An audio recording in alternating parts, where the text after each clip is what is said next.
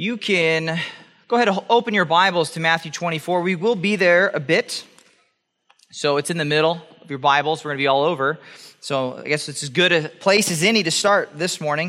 It'll be a little bit uh, different than normal in that it'll be a little more uh, building uh, an understanding of the whole scope of Scripture that I think will help us in our understanding in Matthew 24.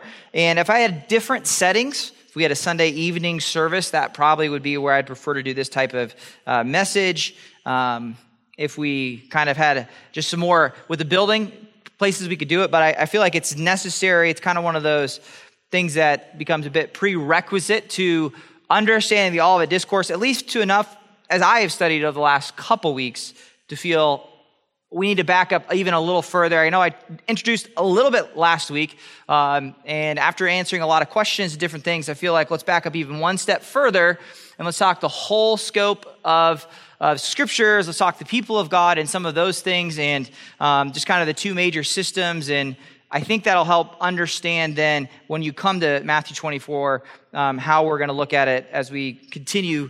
Next week, we'll look at actually just the resurrection with Easter, but then the following week we'll jump back into the Olivet Discourse. So that's kind of the plan there. But let's pray and go to the Lord. Lord, we thank you that we do have confidence in your word. Uh, confidence, even if we don't understand everything, there is so much that we do and so much that is clear, Lord, and the major things that we hold dear to us, Lord, and the importance of, of salvation and your uh, power and sovereign grace in the lives of not only nations, but in people. And Lord, help us keep those things in focus as we look at the broad scope, as we want to understand your plan, not just for us, not even just for the church, but your, your plan for the entire cosmos. And so we just pray that you would uh, just encourage us this morning through these truths as we look to your word. We ask this in your son's name. Amen. I'm sure many of you have been to some kind of orchestra concert. And I'm always fascinated at the beginning of the orchestra concert, or if you went to a large enough church that kind of had an orchestra, when they tune, because it doesn't sound very good right? You kind of you got that in your picture in your mind, and they're tuning, and they kind of go, and the conductor goes, and it, let's have the the string instruments tune, and the brass and the woodwinds, and there's really no tuning with the percussion, but you know they're there, and they're tuning together, and it's all one note, and they're trying to make sure everyone sounds right, and it kind of crescendos, and if you think about that note when played, in comparison then to when the concert begins, and they all start playing different parts, it's pretty amazing.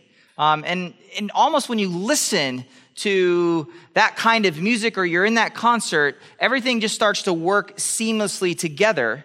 And the more you know about music, I think the more interesting it is because these are all different parts, right? Played in harmony. They fit perfectly together and then they make a beautiful sound that's unique, that they could have never made on their own. Um, kind of the opposite. I love having a guitar, but when you just have a guitar, right? What's the other instrument other than voices? But when you get a lot of things coming together and you understand these all can work seamlessly together, but you have to have the big picture. And this morning, we're going to attempt to kind of look at the big picture of Scripture, look at all those kind of different pieces of the, the beginning to the end in a way, hopefully, that is helpful, uh, in a way that ends normal, uh, Lord willing, and, and hopefully help you with an understanding. So we're going to look at the forest scripture, give you some background because I feel, this may shock you, but I, I, am I'm, I'm sensitive and, and I, I care that you understand and I'm feeling guilty because I'm, I'm seeing blank faces and I'm talking to people and I'm clarifying and I'm going, okay, we're to, we're to try this again and hopefully bring some clarity. And this is one way I think you can back all the way. I almost did just to let you know this, I almost did a sermon on Genesis 1 through 3 and creation. I was like all the way back to the beginning of time, but we, we'll, we'll stop short of that. Um, we'll kind of throw it all in together. I know I had mentioned talking about the rapture, which we will talk about, I believe, we get there to the end of this message. So, you think about the church, you think about your Old Testament, you think about your New Testament, you think of the whole of Scripture as a disclaimer. We as a church are a New Testament church. And so I, with the Apostle Paul, say yes and amen, uh, that all the promises of God find their yes and amen in Jesus. And I absolutely affirm that the gospel is of first importance. So as we're talking about things and timing and nations and all of this, what I want you to do is hold these two things together. I want you to walk and chew gum. Okay? So don't hear me saying that all this. So we, even if we were in Daniel in Sunday school, so you're getting hit from different ways with this, right, lately? And it's like, all you're going to talk about is the end. No, no. We're just 22, Matthew 23, 24, Olivet Discourse. It's there, and we're hitting it. Uh, but I want to hold those together without someone, um, as we look at the big picture, don't lose sight that I think the individual picture is important. And if I'm dealing with somebody and I'm evangelizing somebody, that discussion over the end times or the rapture or the millennium is not first on my to do list, right? Sin, salvation, Jesus saving us is, is so understand that. But I also want to say, as believers who affirm those truths, we want to understand scripture as a whole and address the big picture as well. So we want to talk about creation and the kingdom and the coming day of the Lord. You can't help but go read through the Old Testament you're going, wow, over and over and over again. And you see these kind of patterns. There's these promises and they're national promises. And then you have them either kind of with sometimes like say the Mosaic covenant in Deuteronomy 30, where there's, there's blessings and there's curses. And then it says in Deuteronomy 30 that they're going to fail. You're reading through your Bible for the first time going, what? It's predicted in Deuteronomy 30 at the very beginning, Israel's not going to be able to do it. They're going to fail. And after their failure, God is going to restore them. And so, how do you put this together then as a New Testament church? It's those things um, that we want to talk about. And it's also alongside, again, it's important as well what God is doing in our individual lives. But this morning, we're going to look at the big picture. So, with that said, there are two kind of major systems. We're going to briefly talk about them, and this is not meant to be exhaustive. So feel free to keep asking me questions, and you might go not care. And well, for those of you who care, it's for you this morning. Um, but you think of these systems, that's kind of the title of continuity and discontinuity. So things where you have to answer questions. Is there any distinction between the nation of Israel and the church today? If you see no distinction, that the church is Israel, or Israel is the church, either way you look at it, that's in that kind of category of a system of continuity, right? There's continuity from the old into the new. And I would say this way extreme continuity, because everyone's going to see some level of continuity, right? Uh, God is the same God yesterday, today, and tomorrow, right? He's continuity no matter. So we all believe in some level, but it's based on that kind of spectrum where you fall, how much you see is different. Is the church distinct? How distinct is the new covenant from, for example, the Mosaic covenant and those things? Do you see uh, the, the kind of the sign of the covenant in circumcision? Do you see that as one to one with the sign of baptism? Right? Because that's how, if you get into these uh, a covenantal Presbyterian church, that's why they believe in baptizing babies. And so those are questions that come to the forefront. Now, I'm often asked on this score of the two big systems, which basically are covenantalism and dispensationalism, uh, which one are you, Pastor? Right? That's going to become the question because you look at our doctrinal statement, what we teach, you're not going to find that term, but you're going to find beliefs that line up with dispensationalism. The reason I may seem at times to reluctantly answer that question is, what do you mean? Right? Are you a Calvinist? Well, okay, what do you mean by Calvinism, right? What do you mean by dispensationalism? And so, because within that framework, particularly, I think some of them are misnomers and mischaracterizations, but oftentimes people start to associate certain beliefs with the system, especially someone's going to write from one perspective, and normally they're going to defend their perspective and accuse the other perspective of being wrong, right? Now, I'm not doing that this morning. I don't think by um, buying into a system of covenantalism that you are a heretic or anything like that. I'm not, I'm not going to play that card. But here, I do want to address some of the things that are often associated with dispensationalists that I'm going, well, that's not where we are as a church. So, for example, some people accuse dispensationalists of dismissing the Old Testament in whole. So you've got a famous uh, preacher. Uh, we're not very much like uh, Andy Stanley or his church in Atlanta, but he came kind of out of the Dallas Theological Seminary background, and so he kind of identifies as a dispensationalist. And he famously said, you know, we have to unhitch from the Old Testament. Well, no. I don't think so, right? That's, that's not me. Don't sign me up for that. Some people will talk the existence of two distinct new covenants. So Jeremiah 31, Ezekiel 36, those are for the church, or those are for Israel, excuse me, and there's a distinct one for the church. Um, I, I, see more continuity there, that there is one new covenant, that uh, you have two distinct people and group in. Uh, I think one people you could say with distinct roles is the best way that I would put it. Some people in that dispensationalist movement have talked about uh, the cross being a plan B. I don't think that's the case. I think um, God had always had a plan from the beginning of time. You'll see some that are more Arminian, that don't believe in election and predestination or antinomian or both. And again, that's not where I'm at. So it is to say, understand that just because you might identify more, you might be more on the discontinuity side of this, which is where I'm at, there's still a question of what do you mean by that? And I'm going to try to, I think, define the things that are the essential things for uh, what it means to affirm this kind of discontinuity. So that's the goal this morning to look at those two systems. But first, I want to ask the question, which you might be asking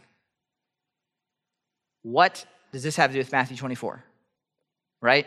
What does this have to do with my life today? What does it have to do with the masters being on when I get home from church? Right? Well, I think it is necessary that you have a grasp for is there, because that's part of the question here, is there a future for the nation Israel? Okay? Because if you answer yes or you answer no, it's going to affect the way you view Matthew 24. It's going to affect the way you view the promises of restoration. It's going to affect the way you view Revelation. The second thing I think that relates here is what is the future for the church? And if they're the same, it's going to lead you down a different path than if they're distinct. Because if you might, if you understand what I do, you're going to have a category for distinct roles for God's people. He works through the nation Israel in the Old Testament. I don't think there's any debate on that. He's working through the church now. And then if you say, well, the church is raptured, and the focus, which we kind of in Matthew 24, 25, the Olivet Discourse, goes back to Israel, you're going to go, well, that, I have a category for that because I haven't blurred those two things. And of course, all this comes down to, which we're not going to dive as deep into because we just don't have the time, is that's all got to get rooted in what does the scriptures say. So, to answer the question, we're going to at least uh, look at two of the issues, and we're going to talk about hermeneutics and the two kind of major theological systems. There's some modifications within both of them. Um, but the overarching goal, if I can get this uh, accomplished, is to look at a comprehensive view of the storyline of the Bible concerning Israel and the church. So I think that becomes an important part of how you understand the Olivet discourse, right? Is Jesus, who is he talking to? which generation, what is the inference. Um, clearly, there's things, no matter which side of the fence you're on, that are not yet, things that have not happened that are prophesied in Matthew 24 and 25. And you have to have some explanation. But if you're on the side that Israel is the same, or that the church replaces or fulfills Israel, if you're on that side, you're going to be far less concerned. You're not going to be concerned about the conversations we're having um, when it comes to the end times because you're just kind of going to go, the promises of Israel are fulfilled in the church. That all comes, though, from this understanding of hermeneutics. And by hermeneutics, I simply mean the art and science of interpreting your Bible, how you approach your Bible. And so when we look at these broader kind of systems, I'm going to boil it down and again, understand this is not as comprehensive as it could, but hopefully this is helpful. And you can hang your hats on two things, and we'll kind of express those a little bit in our understanding. But if you look at the key hermeneutical beliefs, the way they're going to look at Scripture from covenant theology is number one, there is this idea of a grammatical historical, which I would agree with, but there is this third category typically. Now, the apostolic hermeneutic, um, New Testament priority of the Old Testament, there's different terms. This is the helpful one to me because this is where you're going to go along and have the exact same conversation with somebody. The text means this, this is what the passage says, And then they're going to do some shift at the end and talk about, well, the theology they overlay and point to uh, a different interpretation than you would get. Or maybe you say, well, I don't see that in the text. Well, they're going to say that's because that's, a, that's grammatical, historical, and theological. So I think that's helpful as far as a defining term. It's a term that they would use. And then, secondly, you're going to see this broad typological interpretation. So, firstly, on that grammatical, historical, theological, it's like big enough, big enough words for you? All we're talking is that when you look at your scripture, that you say, this is grammar, there are nouns, there are verbs, right? And we understand it in its language the way it would be. So that is to say, if it's poetic, figurative language, we take it that way. When Jesus says this is a parable, we don't go, well, that's history, right? Because he let us know. Or if he says, the kingdom of heaven is like, oh, we have grammar that tells us, oh, this is, this is actually symbolic, right? He's not talking about the kingdom of heaven that there's fields and pearls and the kingdom of heaven is, is, is the, this, this pearl or anything like that. He's talking in figurative language, but we understand the grammar lets us know when that happens. And also we understand that each of these things happen in its own context. That is, if you grew up in Nebraska like me, you have to do a little bit of work to understand the first century and that kind of Greek, Roman, Jewish mind. So when they look at that term, the big thing within that theologically is to say the New Testament has priority over the Old. So if it's unclear in the Old, they're going to look at the New Testament and say, well, the New Testament seems to say, which again I would agree in many ways, that, that Jesus fulfills, right, all these things, but I'm not going to agree that he is a fulfillment of the nation Israel and that all the spiritual promises find their way in him, at least those promises that I think are still tied to um, something that is promised that is physical. If you look at Galatians 3, so you can turn there. Galatians 3:24 just as a good example of this. Of and even maybe this is a bit of a, a critique. Because I'll talk a little bit that theological typological as the second point. But Galatians 3 24 to 29 is a good example.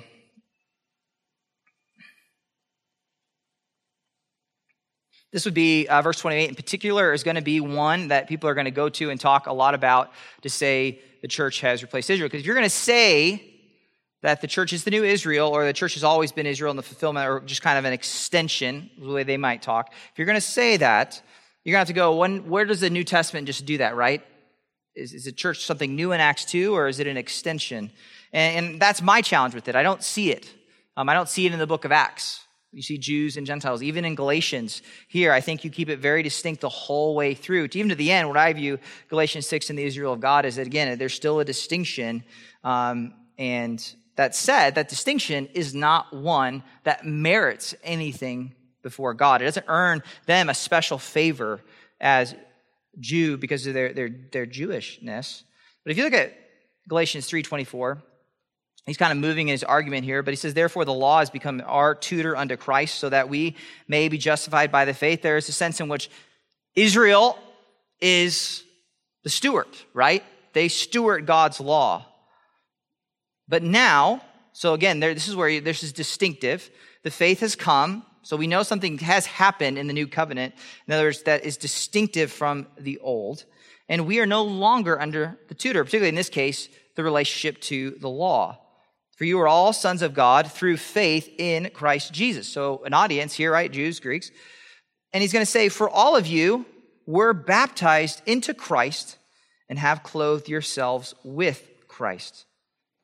And then he says, There is neither Jew nor Greek, there is neither slave nor free man, there is no male and female, for you are all one in Christ Jesus. And if you belong to Christ, then you are Abraham's seed, heirs according to promise. And so, you look at this and you go, well, in Christ, there is neither Jew nor Greek, right? There, there's no longer, like in Israel, you had to convert to Judaism. And they look and they say, this flattens it all out. Well, in the sense of you're only saved one way it's through faith alone, by grace alone. I think that's true.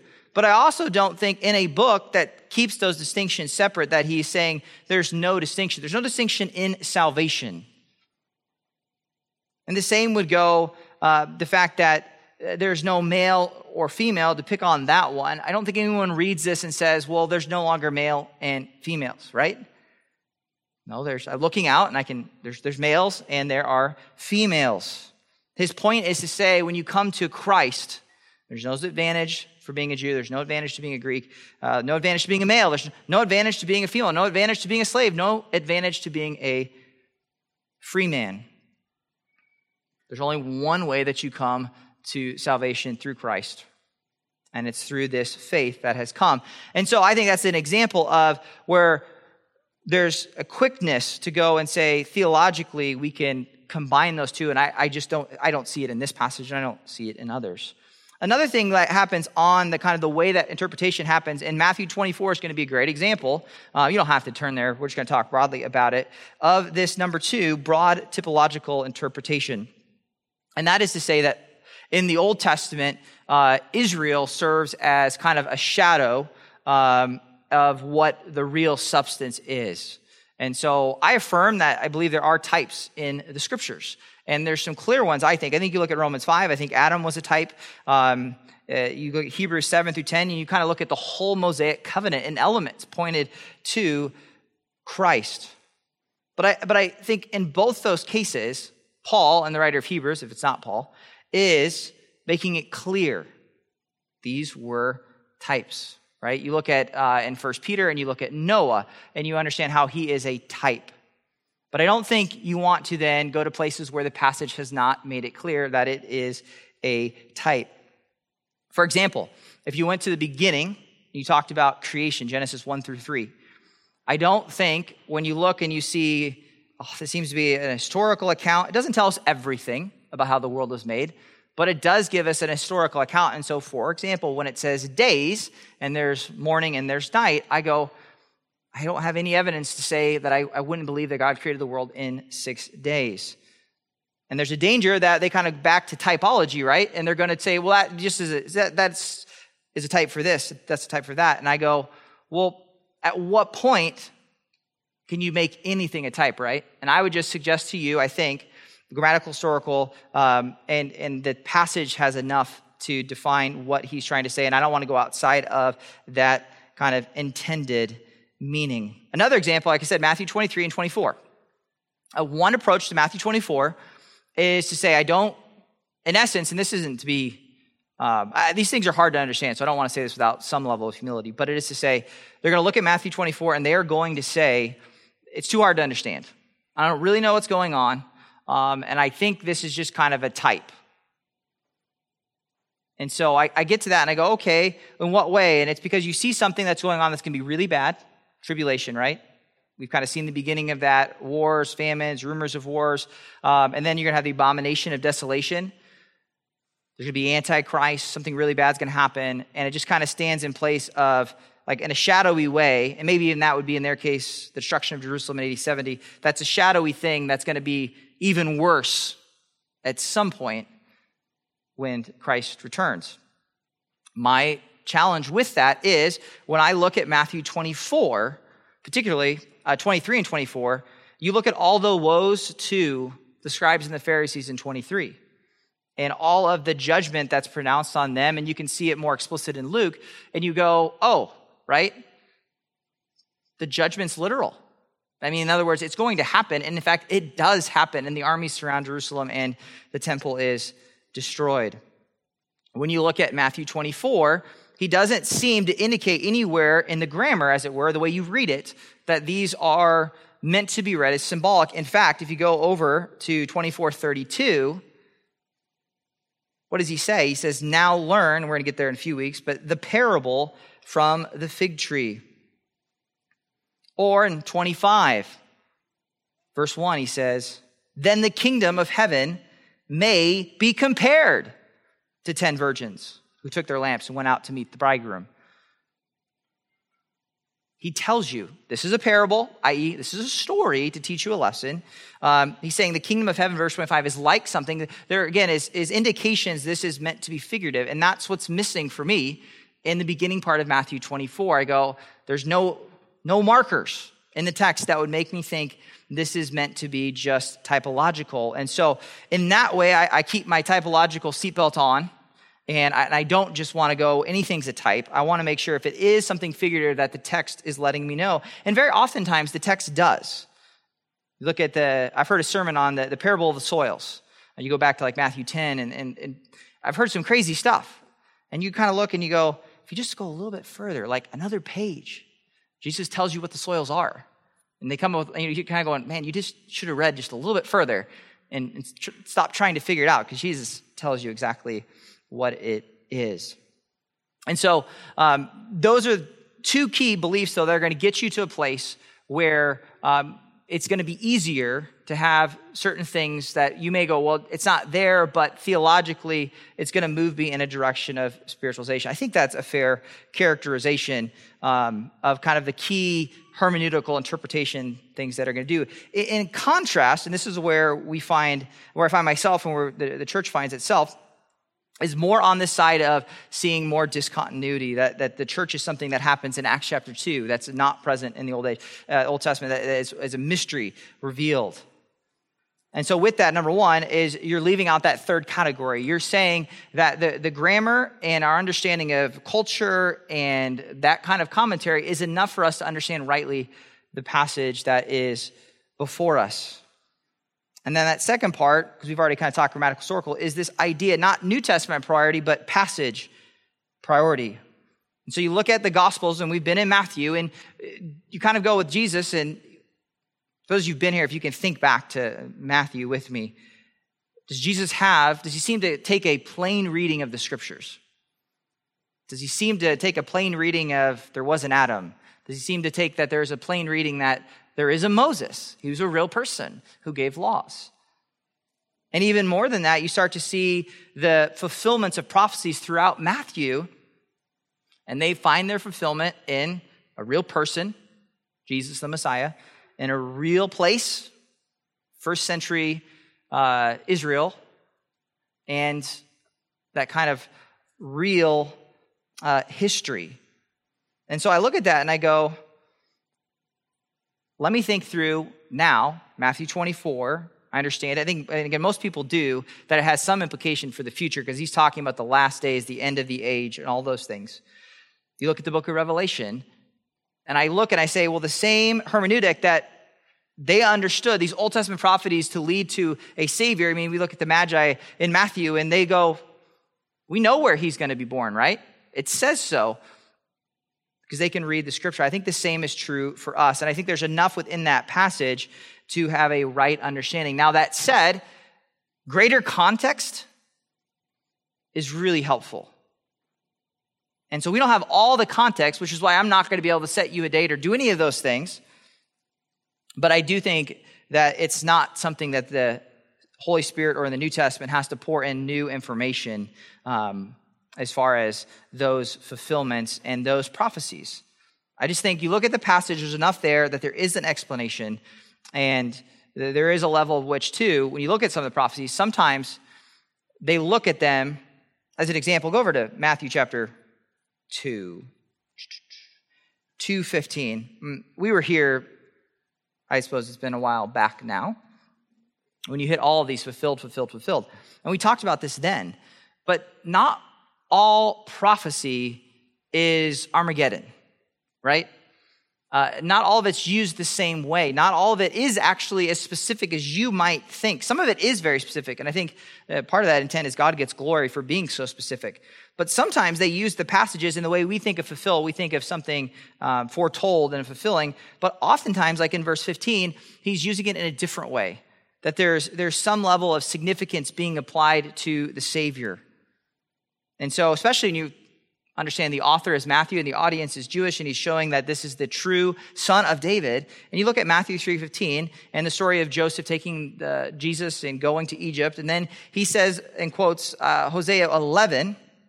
This is Matthew quoting Hosea 11, verse 1. says, He remained there until the death of Herod, in order that what had been spoken by the Lord through the prophet would be fulfilled, saying, quote, out of Egypt I called my son. Now, if you flip back to Hosea 10, uh, and you flip back to uh, the context there of Hosea 10 and 11, it's very clear he's talking about Israel, right? Well, in what way can he say this applies to Jesus? And that's the kind of thing that I go, well, just like we would talk application or we would talk, this is the meaning of a text and this is the significant. In the same way, I think he's drawing on that to say, in a way that I don't think is adding to Hosea at all. He's just saying, look, Jesus is being identified, and I'm okay with this, as the true Israel. But that's not the same thing as saying the church replaces Israel.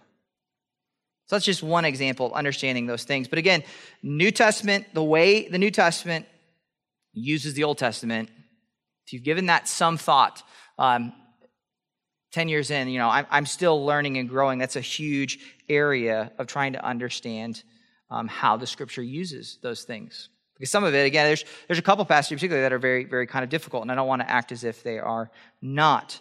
But depending on the hermeneutic you take, and your willingness to kind of go outside of the passage priority, it's going to be, I think, easier to then look at the storyline differently. So that storyline, though, in its broadest strokes, is this. You think of the Bible storyline, you have creation. God created the heavens, the earth. He creates all the animals and the plant life. He creates Adam and he creates Eve. And we understand there is a part in which he says this is good, and it doesn't, in our sense of reading, right, two chapters, it doesn't last that long, because you get to Genesis 3, and you have Eve and Adam eating of the fruit of the tree. So you see the other big impact, next event being fall. Uh, some people add, some people don't add the, the third one, but this idea of promise.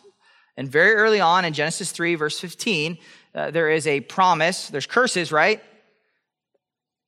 Adam's going to have to toil the ground, fight the weeds and the thorns, and sweat it on his brow. And, and Eve's going to have difficulty and pain and childbearing.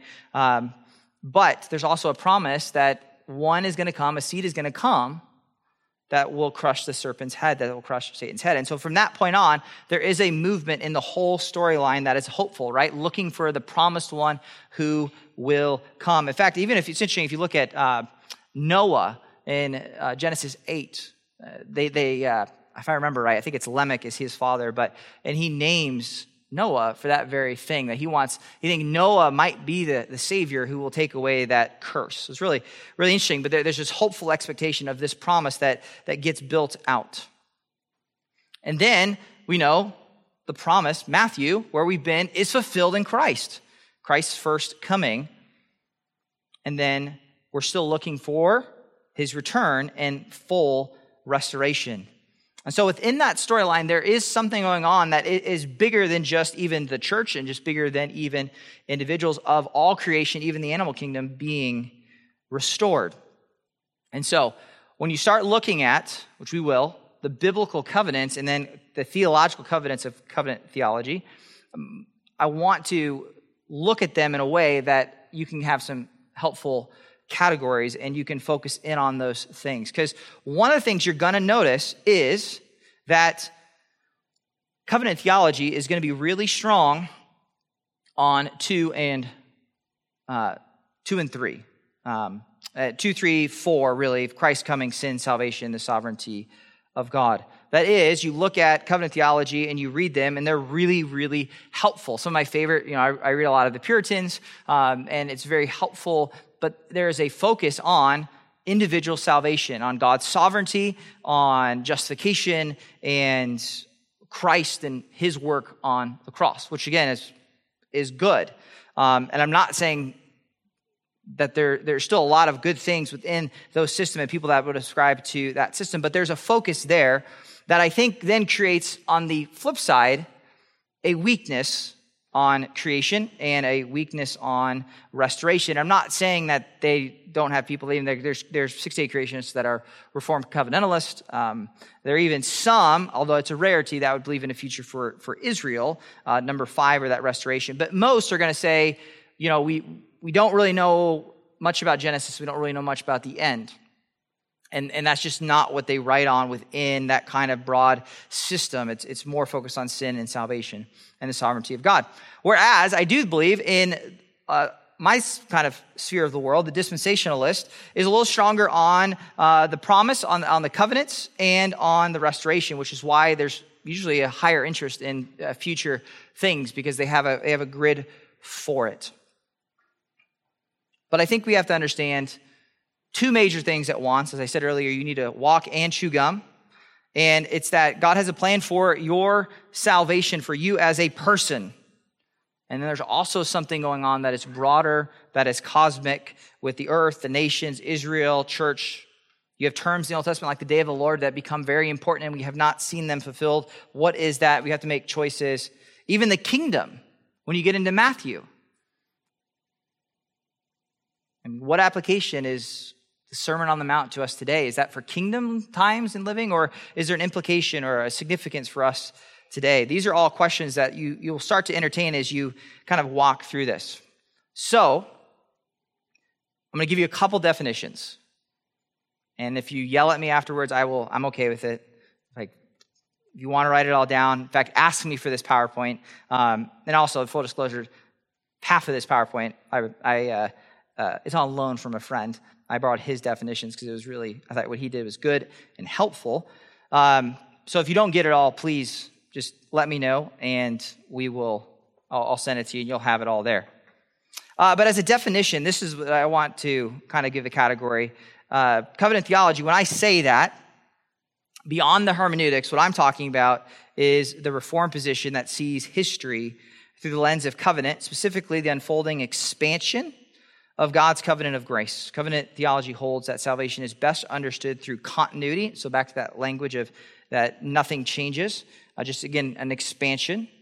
Thus, the new covenant is essential, an expansion of the Abrahamic covenant, and the church is an expansion, continuation of Israel. So, you look at the formation really of this, the Westminster Confessions. Um, and when I talk of kind of dates in this, what I mean is when it's really formed.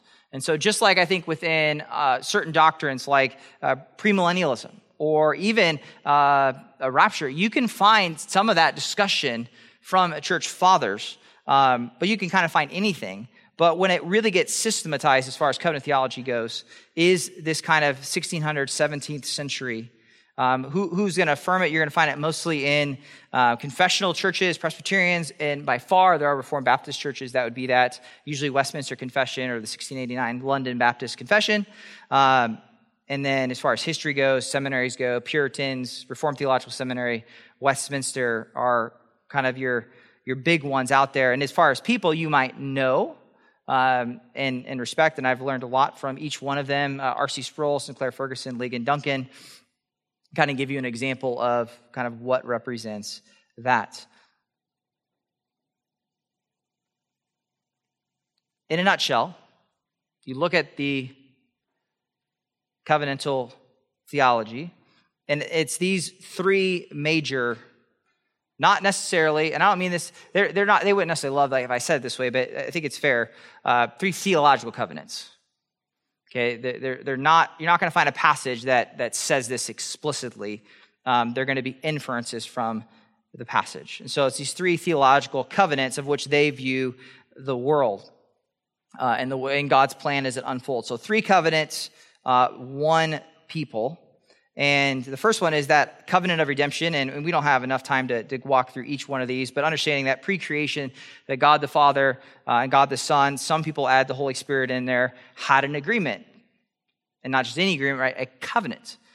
And I don't even have so much of an issue saying, uh, you look at John 17, you see the interconnecting again as far as what we can understand of the inner workings of the Trinity. Do they need to covenant with one another? That's another question.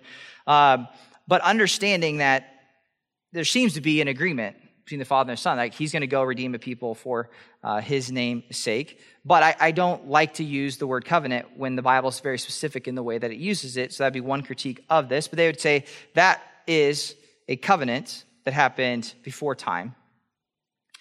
That kind of is, if you think about the overarching side. It kind of oversees the whole thing from beginning to end. And within that, there's these two other ones covenant of works uh, which they would say is activated pre fall in the garden and is ongoing. So everyone apart from grace is still under that, which is to say, um, in its simplistic form, that uh, that you need to uh, you fell out of relationship with God the Father. Adam did because he sinned, and again, we're okay with that. But but it's a matter of what builds that relationship in, in those things. And they would say, well, there's a there's kind of a, a system here that Jesus has to merit salvation, the, the merit that Adam didn't merit. And that's kind of what they understand as a covenant of works. And then that covenant of grace post fall is everything pretty much from Genesis 3 on, really. And that is to say, the way, and I'm, again, I, I would agree with this, uh, the way that, the only way that you and I and, and humanity is going to relate to God is through His grace. I just don't find the biblical evidence strong enough to, to kind of give it its own covenant language. Um, and I kind of ask, well, why can't we just say God has always uh, dealt with his people through faith, right? Um, even in Romans, when it goes back to Abraham and it says that he was saved by, not by works, but by faith. I, kind of go, why can't we just, we talk that language and not build this? In fact, I would say, if anything, it becomes a distraction from the, the real use of the biblical covenants. And so, in this case, the covenants, they're going to find their fulfillment in the person of Jesus Christ. Uh, Israel becomes the church. So it's one to one. And again, some of that doesn't necessarily force itself, but, but for our purposes, that is probably the, the broad general view. It's a helpful diagram, also borrowed, uh, that kind of gives you an idea of way they view things. That is, is it's an expansion. So when they look at the, the, the covenant of grace, it, it expands from Genesis 3 and the biblical covenants of Adam, Noah, Abraham, Moses, David, New Covenant realities uh, are kind of all, it's one, is the way they would view it, with just expanding terms, as opposed to seeing them as distinctive and unique in their own way. You see, when I'm talking about continuity, right? There's just one that continues on. There's a couple implications we'll talk before we end on why it matters. But to give the other side, uh, to give you guys a contrast here, because again, these are the major ones. There's, like I said, there's some definitely within the spectrum, there's things within it. But this is to say, dispensational is an evangelical, evangelical theological system that sees history as the progress of revelation from creation to consummation, with a particular focus on how God works through different eras, economies, ages, or hence the term dispensations. Uh, it stresses a distinction between those eras, particularly between the church and Israel. That is, that God works in different ways through different people at different times. And it isn't to say that He doesn't have one plan. Um, it is to say, though, that He has different workings in that one plan with distinct roles, whether it be through national Israel. Uh, really, if you think about it, even before national Israel, right? God, uh, it's very distinctive. His economy, the way he relates to Adam, the way that he relates to um, Abraham, the way he relates to Moses, the way he relates to David through those biblical covenants. And so the progress of legislation, it's more of a bigger scope, right? It's, and this is where you get back to that comment. It's more concerned with the cosmic side of things and more concerned with the people of God, I would say, than typically covenant theology would be. And some of that's driven from the hermeneutics. Um, historically wise, uh, when you start seeing this really put together, it's not to say you can't, like I said, find these doctrines in church history, but really you start to see more systems, what you're familiar with. Um, but, you know, 1800s, 19th century, fundamentalists, evangelicals, Bible churches, Providence Bible Church, um, Dallas Theological Seminary, Moody, uh, the Master Seminary, and then some people you probably, you know, you know radio guys like Chuck Swindoll, uh, John Feinberg, less of a radio, more of a scholar, uh, John MacArthur, are going to be within that broader camp of, of seeing this distinction and seeing a distinction between the church and Israel. So, different economies, one plan. And so, God has one plan of salvation. Um, I think that's important. Again, this is where there's some differing over history, but I think most uh, dispensationalists today would say, no, we're, we're not going to say talk two plans, we're going to talk one plan um, of salvation, faith in the Messiah. Obviously, it was always that way. but he has worked that plan of salvation out differently in different times with different people. And he's currently working plan out with the church. And so you see that distinction, right? The church is distinct. It begins in Acts 2. There's a future for the nation of Israel. You don't see those lines being blurred, hence, Israel is not the church.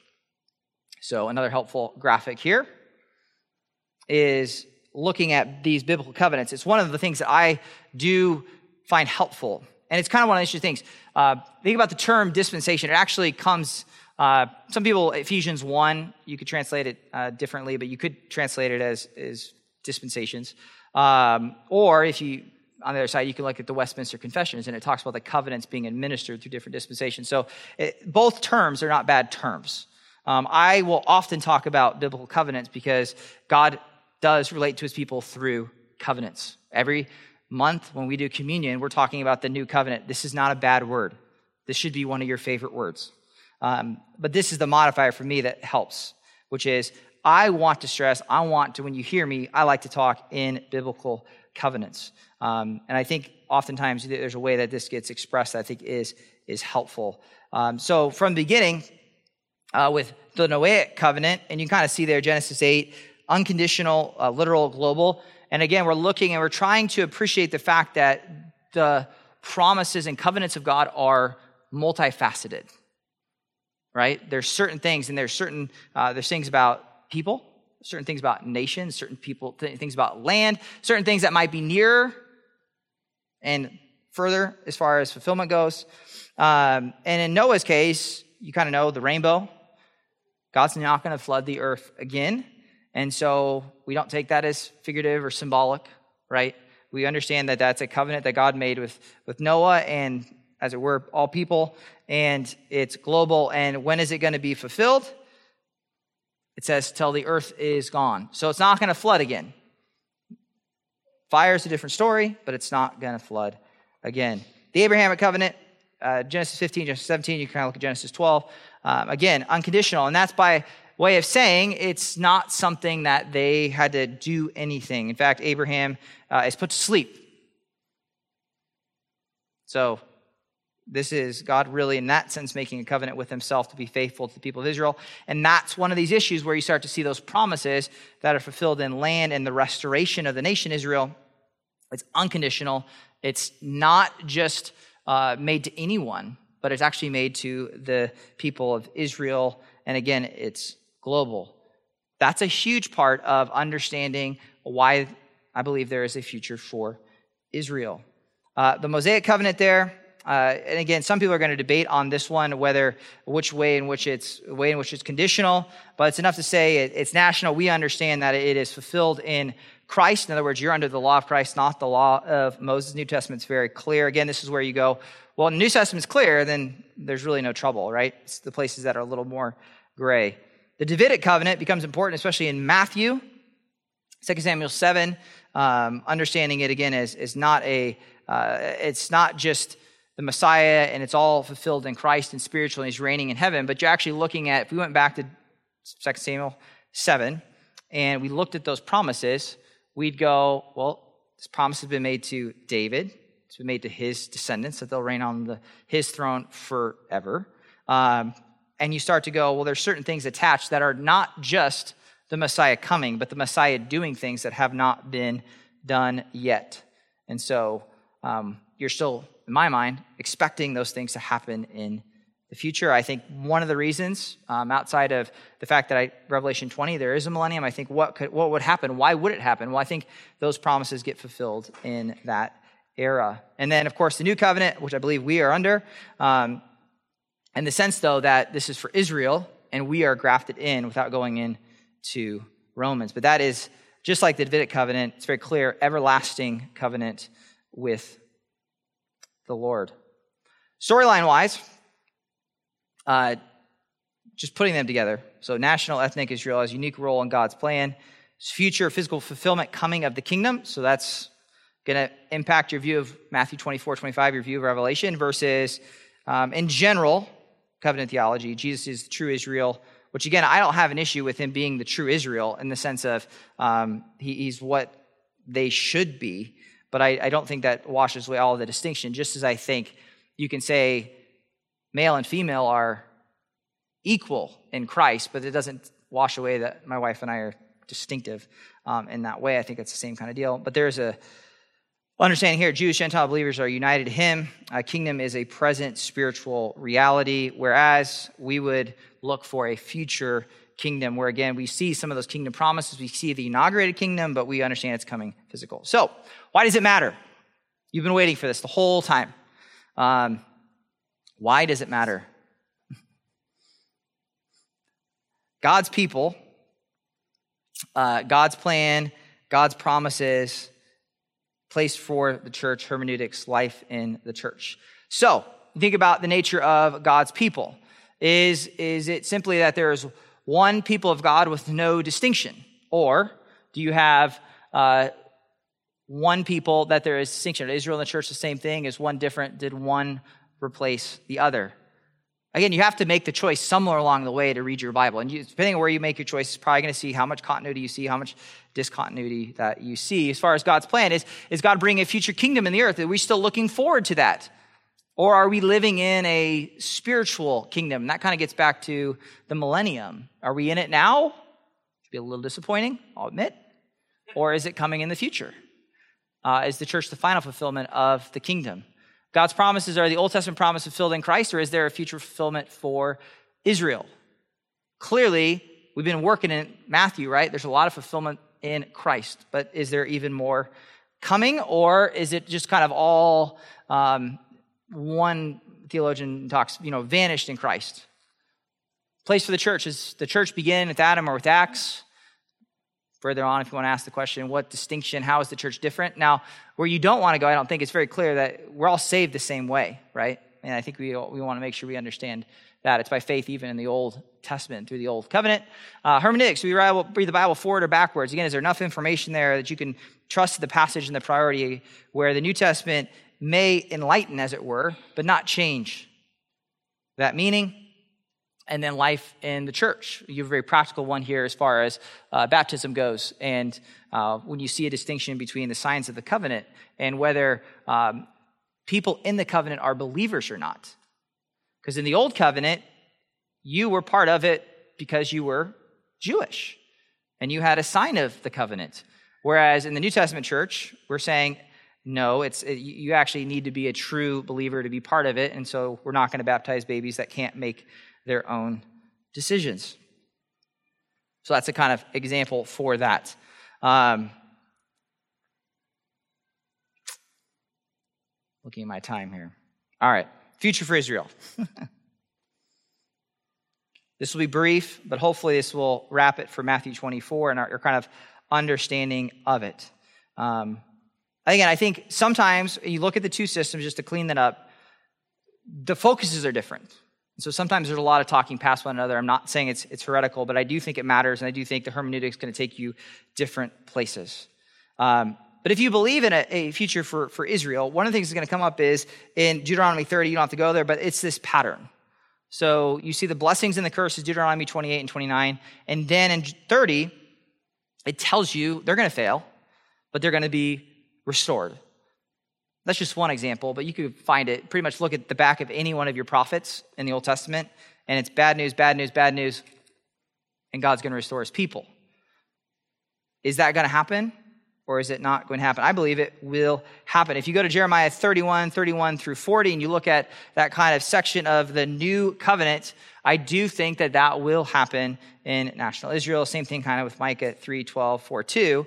And therefore, when you come to Matthew 24, and as we were talking last week, you understand who is Matthew talking about. In this case, who is Jesus talking to? You're in this period where the church is not born yet. And so he's talking, I think, to Israel. I do think the church can learn, just like I think Old Testament saints could learn from prophetic things. But I do think you go, okay, what we're looking at here is Jesus talking about and extending and, and, and adding to the prophecy of the Old Testament that you've read, and he seems to assume it's you should understand, right? You, you've read the abomination of desolation as we will get there, and you should have understood that. And, and you know there's a tribulation coming. And, and in fact, one of the biggest things here is he doesn't correct the disciples and say, whoa, whoa, whoa, whoa. You got it all wrong. There's all that Old Testament stuff is fulfilled in me, and the church is here now. He doesn't do that. He actually reaffirms all those Old Testament prophets. And the same, if you went to Acts chapter 1, I just think this is, uh, is, is helpful. And you get the disciples in a similar way. Acts chapter 1, verse 6. He says, So when they had come together, they were asking, saying, Lord, is it time? Is this the time you're restoring the kingdom to Israel? Like, very similar to Matthew 24, right? They want to know the timing. And what does he say? He says, he, two things, really. Uh, one by inference. He doesn't correct them. Guys, do you not understand yet? This isn't going to happen literally anymore. All these promises have been fulfilled spiritually in me. He doesn't say that. But he also doesn't say what time it is. He simply says that, verse 7, it is not for you to know the times or seasons which the Father has set by his own authority, but you will receive power when the Holy Spirit has come upon you. You shall be my witnesses both in Jerusalem and all Judea, Samaria, and even to the ends of the earth. And I think he says, because there's a unique role for these who now are going to be, yes, Jewish, especially the, the 12 sitting on the 12 tribes of uh, Israel, but also saying you're, you're in this sense going to be part of the church as well. And the church has a mission, but it's, it's distinct. And so the focus moves from a focus on national Israel, right? It's moving in Acts to the focus is on the church. And then there is a future for the church. Uh, you look at Matthew 28 and the Great Commission, we understand we're about something, right? And it's not date setting, and, and it's not just to talk about the end of the world or anything like that, although I, the Bible says some things about it, it doesn't say everything. But it is to say here in Acts that our job is to be witnesses in Jerusalem, and Judea, and throughout the end of the world. But there's also passages, and this is where uh, we don't have time to expand it. Uh, if you look at 1 Thessalonians 4 15 through 18, and then kind of we mentioned the rapture, Revelation 3 10 where you haven't at least are prepared to go, oh, well, how do you say, how do you get the church getting raptured before the tribulation? Um, and without doing all our work in Daniel, which I'll leave to Matt for the most part, uh, you end up with looking in 1 Thessalonians 4.15 talks about um, being uh, raptured out of, um, meeting Christ in the air. I think that seems to be distinctive from the second coming, where Jesus plants his foot on the Mount of Olives and splits it in two. Revelation 3 uh, talks about being spared from the hour um, of judgment. And so, uh, what I want at least you to gather for that is, is you're prepared. Like, this, this is okay. This isn't crazy talk. We, we went from a focus on Israel and we move to a focus on the church, and there's a focus back on Israel that comes in the end. And you go, okay, hopefully you're with me going like, I can see how that happens. And you can ask me, well, well explain everything. I don't know everything, but I know some things. But I want to close with this. And it's just the thought process of why would God do it this way? And so for that, let's go to Romans 11 and conclude our, our time and ask that question because not only do you have uh, instruction on the Gentiles being grafted in, right? So we're grafted into this, I think, one new covenant, one promise. But it does kind of leave you with this question of why. Now, it's probably in a long list of why questions. Why create men and women who have the capacity to sin and destroy paradise? I, you know, God does what God does. I do know in the end, though, it's for his glory.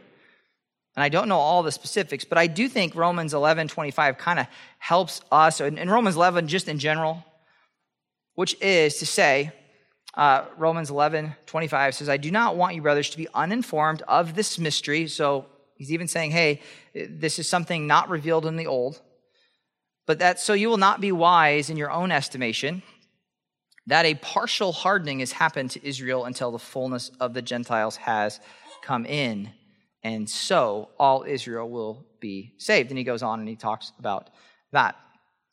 And so, why would God take the focus off of them, put it on Gentiles, and, Jews are part of that as well, but the church, why would he even do that? Well, I don't have a perfect answer, but I think Paul, throughout Romans 11, gives you a partial answer. And that partial answer is that by giving Israel over to a partial hardening, the whole world is going to see in a crystal clear way that just because you are ethnically Jewish, it doesn't mean anything. You're only saved by faith and faith alone. There, there's no distinctions. That was never the plan. We didn't talk about that early on, but even from the beginning of that plan, is it was through Israel that um, the nations would be blessed. And we've seen it out throughout Matthew, right? There is an arrogance. I'm a Pharisee. Uh, I'm a Jew. And this is one global way of saying God doesn't save based on what we do. It doesn't matter if you're a Gentile or a barbarian or a Scythian or a male or female or Jew or Greek. He saves sovereignly of his own will. So there's nothing that's going to commend us. You look at and say, well, I'm an American. I'm, I'm maybe, uh, maybe even better. I'm a Baptist, Reformed, or whatever. Those don't have any power to save. And you know it because God took what the Old Testament calls the apple of his eye, his people, and he let them be hardened. And he can show this key point, right? That God can save and will save all of Israel. But don't you think for a moment he saved them because of something to do with their kind of distinctiveness as, Jewish people. He saves them because he wills for his glory and his sovereignty. And I think they won't stand there and go when they're saved, like, wow, look at me, I'm Jewish. No, they won't stand kind of chest puffed out, but they'll look and say, wow, God is merciful and gracious. And they will look not to themselves, and the rest of the world won't look to themselves, but they will look to the Savior. Let's pray. Father, thank you for our time this morning to study and to just dive deeper into these things. Lord. And uh, we know that you have left us your word and even uh, passages that are harder, Lord, where there's lots of pieces, such as Matthew 24, Matthew 25. And we don't want to necessarily just gloss over them, but yet ask and stop what do we need to learn from them? What are the implications for us in the church and how we should live today? What is the hope that we have? What is uh, the thing that should even bring us, as 1 Thessalonians 4 says, comfort. Lord, we are not afraid of, of trials and tribulations, whether we face them to some degree in this life or not. But we trust in you and know that you have a plan that is even grander and larger than just this life and just even our own salvation, but that is beyond that, that is a a complete restoration of the whole uh, earth, a new heavens and a new earth. And so, Lord, we look forward to that day, and we just want to embrace those things that we feel like that we can know with confidence, and those things that, Lord, we hold even maybe looser and, and don't know is, is, is timing and those things. We trust them to you um, because, Lord, ultimately the, the secret things are, are yours, and we trust that it is for a purpose that we uh, do not know. And so, we, we find comfort in your sovereignty and just ask that uh, you'd be honored in our time. We just pray this in your son's name. Amen.